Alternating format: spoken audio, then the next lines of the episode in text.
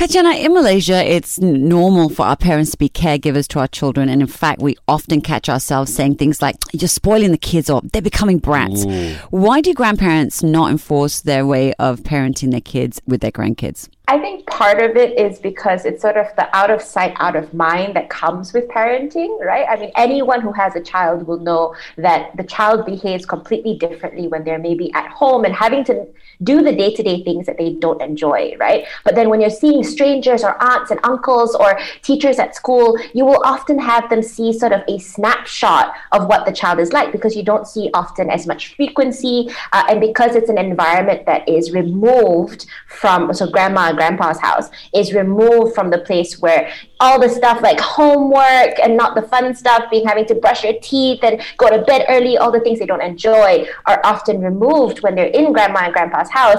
They're they, they're seeing it sort of as a not to say an exciting place, but a place that's more enjoyable.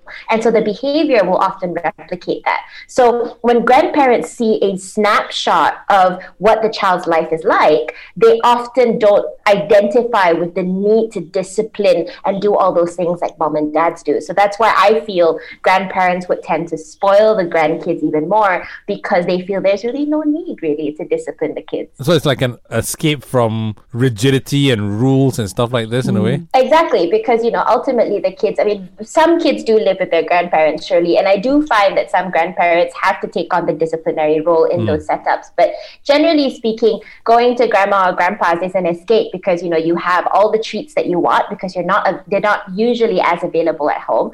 And so moms and dads will often be the enforcers, the bad cops and then grandmas and grandpas will be the good cops. And so that's why I think you see the pattern. Right. Yeah, because it's normally the parents who are shouting and screaming at the kids to get ready so they can drop them off at the grandparents' house. Yeah, and all yeah. the sort of the time pressing appointments are, you know, dealt with mm. by the parents. But in the greater scheme of things, like what would actually be considered as spoiling the kids when it comes to mm. the dynamic between grandparents and parents? I mean, I'm all up for having grandparents be the ones that kind of sneak their kids treats all the time. I mean, my grandma was notorious for always always sneaking me a Kopiko candy um, when, whenever my parents said no. Um, but ultimately, I'm completely fine with that. But I think the part where it becomes dysfunctional is when grandmas and grandpas directly go against rules and regulations or disciplinary actions that mums and dads have set in. So, for example, screen time is a really big conversation thing nowadays when it comes to this because oftentimes parents nowadays are trying to regulate screen time or, de- or device usage. And when they go to grandmas and grandpas, sometimes just out of convenience because grandparents might be older, they might not be able to play say, and run around. Exactly, hmm. energy wise and stuff. Yeah, so the devices become a really easy, effective way of keeping the kids happy. And so I've had reports with some parents where, you know, they go to grandmas and grandpas for the day and find out the kids are using their iPads for up to eight hours while they're there. Um, and, you know, they're only allowed 30 minutes at home. So there's a lot of, you know, discourse between what mums and dads are asking for and what grandparents are executing and that creates a lot of confusion with kids. For a child knowing who they can go to to get specific things, hmm. how does this impact a child's mental psyche? In terms of mental psyche, I think it's more looking at it from a behavioral perspective, right? Because we are encouraging or we are introducing a concept of inconsistent rules. So if you have one party who is a lot more lenient um, and one party who's trying to be strict, the child will more likely consider the more strict party someone that I don't really have to listen to. Um, and then head towards the more lenient party or be more inclined to do what the more lenient party wants them to do. And so this is where you'll see a lot of behavioral issues and issues with regards to responding to authority figures. So whether or not it's going to impact their mental health, maybe not so much, but definitely from a behavioral perspective, parents will be seeing a lot more temper tantrums and a lot more behavioral issues if this is continuing. Because right. they're confused? Because they're confused and not so much, well, confusion is one part of it, but I think it's also the fact that you're creating creating inconsistency, right? And children need consistency. People need consistency. So if I were to take it into sort of the adult context, say we found out that part of our laws were inconsistent. So for example, if you rob banks on Saturdays, you could keep the money, and if you rob really, you can. Okay, yeah. example, right? Yeah. So that so you would see a huge influx of people robbing banks on Saturdays, right? um, and that's just human nature. We will often try to find things that benefit us, mm. Right? Mm-hmm. And that's just how our brain works. And so children, if we're if they're introduced to this type of environment, especially very early on in life, they would be less likely to conform to rules as they age because they will go, well, but there's like a loophole at Yeah. home. So why mm-hmm. can't there be a loophole at school and at work and so on and so forth? Right. So, um, yeah, the idea of like, you know, survival, right? That's what that loophole is kind of supposed to be there for. Yeah. But in this sort of modern day setting, in your opinion, um, do you think this type of situation creates budding manipulators or uh, budding entrepreneurs? Yeah. And why? I get where you're coming from. It is a really tricky thing. And a lot of parents have used those terms where they call it, oh, my child is very manipulative. But, you know, ultimately, that's probably not even what they're thinking. With children, like I've probably said before, monkey see, monkey do, right? They're not thinking at a higher level, thinking, I'm going to be manipulative and cunning and all of that. It's as simple as, I want this particular outcome. Um, and the best way for me to do that is to do it this way. And that has been enforced previously, like being sneaky and waiting till you get to grandma and grandpa's, or pitting grandparents against parents. I see kids do that all the time. Yeah. You know, telling your grandparents that mommy and daddy do this at home, and then, you know, grandparents kind of fight the battles for them. So I wouldn't go so far as calling it manipulation because it's not really uh, their goal at the end of the day, but it's about getting the outcome that they want. So, yeah, I mean, if you want to say, if you keep allowing it to happen, especially as they approach emotional maturity, so we're looking at uh, sort of the upper primary towards high school, you m- might run the risk of encouraging manipulative behavior. In Asian culture, filial piety is a norm. So when it comes to having discussion with your parents about raising your child, how do you reach an agreement with the grandparents about raising your child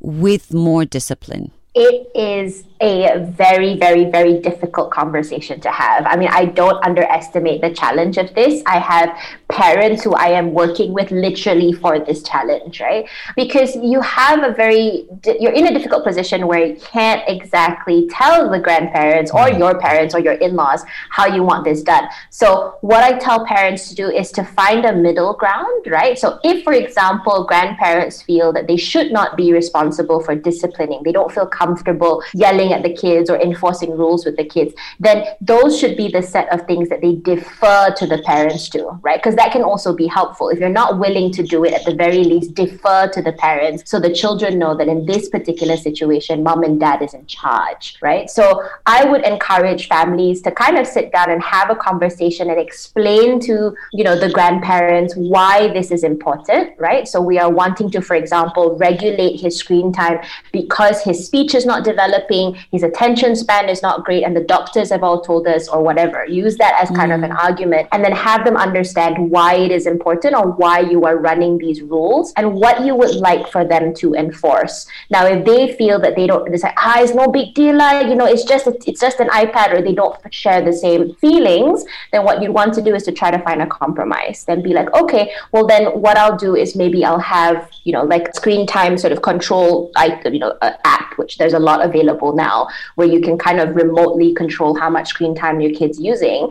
And so we'll do that on our end. Mm-hmm. But if the kids come up to you and complain and say, Grandma, Grandpa, I want to play some more, just say, It's your mom and dad. lah. You know, you go and talk to them, defer. Right, so it's about finding a middle ground. Some grandparents are really, really uh, happy to accommodate, right, whatever it, whatever the the parents want, and kind of work on a middle ground. But some grandparents are not. So it's about finding a way to have that conversation without insulting anyone. When you've got grandparents and parents in the mix, and there's a sort of um, a discord there, shall we say, whose say trumps the other? Uh, this is probably going to get me so many, um, you know, hate messages, but it really should be mom and dad, right? Yeah, I agree. Um, it really should be mom and dad, right? I mean, but, but it, again, it also depends on the structure, right? Some kids are living full time with their grandparents and their parents are working elsewhere, for example. It should be the people who are responsible for the child's primary care, right? And so, and the reason why is because, and it's so sad that this is the image that's in my head, it's because these people are the wardens, right? I mean, these are the people who are going to be um, determining sort of your day to day kind of structure. And so if we are creating this, this tone where mom and dad who are at home with you 24 7 what we say is subpar to what grandma and grandpa who live elsewhere you know what they say then kids are not going to respond to what mom and dad say we're looking at respect we're looking at behavior so I would say if moms and dads are around and are responsible for the child's care day to day, they should absolutely be the first port of call. Their rules should be the primary area. If we have different family structures where, say, parents are divorced and kids are living with grandparents and things like that, it might be different. But in a standard family setup where mom and dad are taking care of the kids, moms and dads' words should should rule. Katrina, on the flip side, what's the effect on a child's development if both grandparents and parents raising the child um, have the same regimented roles? Mm. We are teaching them about, again, consistency and structure, which are things which are very, very valuable skills moving forward in life, right? It teaches them that there is also this sense of security and safety because everybody in your life is on the same page. Everyone's on it, presenting a united front, which I've mentioned previously is really important when you're parenting and raising children. So there's, you know, nothing but positivity that comes from everybody being on the same page. Now, it need not be everyone having identical viewpoints, right? But it's about showing the children that everyone is a collective, that there is a group of people who have your best interests at heart, who are parenting you in the same way. Rules exist regardless. Um, and so it's teaching kids uh, confidence because they have a sense of assuredness, if that's a word, or a sense of mm. security. Things are cohesive. The, yes, exactly. So they're not having to worry about things being slightly different. I've had some cases where kids go to grandparents who are extremely strict, and so it develops a lot of anxiety because they don't know whether the rules are going to be the same. They don't know when they're going to be making a mistake when they head to that environment. And so having some having a consistent, regimented, structured home environment, whether it's in one house with mom and dad or multiple houses with grandparents and aunts and uncles and things like that is a good thing for kids. When is spoiling a child good for our children? How much is like too much? Um, mm. I suppose based on your experience, could you share a story with us to sort of illustrate that? Well, I think, you know, the word spoiling your child, I think if you're thinking about incentivizing or rewarding your child, I feel like in Asian culture, we get that very easily mixed up. So mm. even when I'm talking to parents about incentivizing your child, so for example, giving them tokens tokens for good behavior or giving them tokens for things they've achieved. A lot of parents are going, oh, I'm just bribing my child, I'm just spoiling my child. But that's not really the case. Spoiling your child is when you are giving your child more um, than they are gaining from whatever led up to it, right? So, for example, um, I've got cases of kids who um, are so spoiled to the extent where they don't understand the value of money, for example, mm. right? So, um, I had a case where I had a not very young. She was probably about in, she was in like form two, form three, um, and she had lost to date for um, Mac laptops, right? Lost, lost. Them. Oh my goodness, lost them, right? I low key suspect she was selling them so that she could actually get some pocket money. But she would say like, "Oh, I misplaced it. I left it at school or whatever it is," um, and no qualms whatsoever. Moms and dads would, mom and dad would buy her a new one, wow. and so there was wow, no, okay, there was no consequence, there was no understanding, there was no ability for her to learn from her mistake should she really have lost it, mm-hmm. um, and it was more just just giving her something without getting anything back, which was turning it into a learning experience or a teaching experience, having there be consequences, teaching her about the value of it. She didn't understand it because to her, it's just the laptop because mom, mom and dad buy it all the time. So when I had met her, she was on her fifth or sixth laptop by that point. Um, and so mm-hmm. I think that I am all for incentivizing uh, our kids because we are a species that functions on incentives, what, no matter how minute.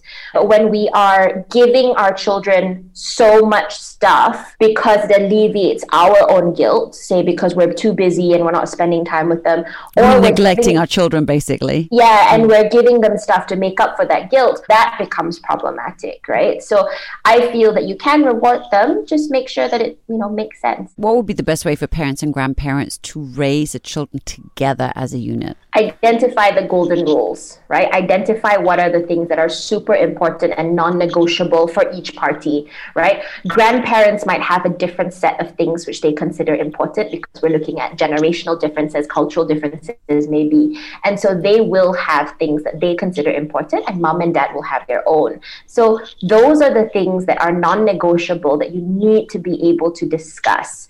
The things that you can kind of compromise on, you might need to, right? But the thing, there has to be things that are non negotiable that you're not willing to comprom- compromise on, that you want your child to learn to learn.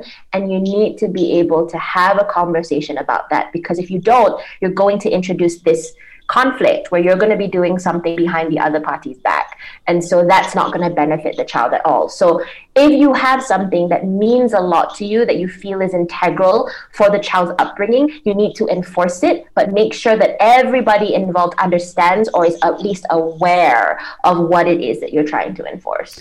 It's like you get five golden rules. I also get five golden rules, non negotiable. And we only discuss compromise if any of those golden rules clash with each other. Otherwise, you get that. Hmm. Or you get hmm. three and I get three. Do you know what I hmm. mean? Right, right, right. So it's like, okay, I'll take my three. Because, like, what's important to me, you may not see how or why that's important. And you don't need to as long as, like, we honor that's a golden rule for you. May- Maybe that would be a way that you could work So I it. have a really so one of the examples is like I actually have like a, a relative who was telling me about this. So she has a she has two children who are now like thirteen and I think thirteen and eight if I'm not mistaken.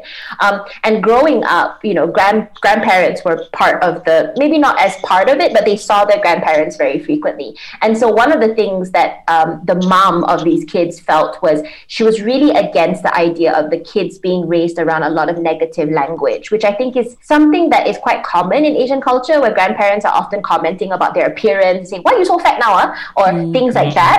Um, and so, mom was very, very um, aware about the impact of this because I think she kind of had it affect her self-esteem growing up, having these comments. So she was very, very adamant. She never wanted her child to um, have these comments kind of thrown at them. So she sat her parents down and she explained. She was like, "Look, I'm all for you, like noticing, right? Talk to me, right? Because I really don't like when you say to my child, you call my child, like saying to the child, oh, you know, you're so jahat, you know, using so all lazy these words, or- yeah. so lazy, you know, like why are you so fat, you know, that kind of thing.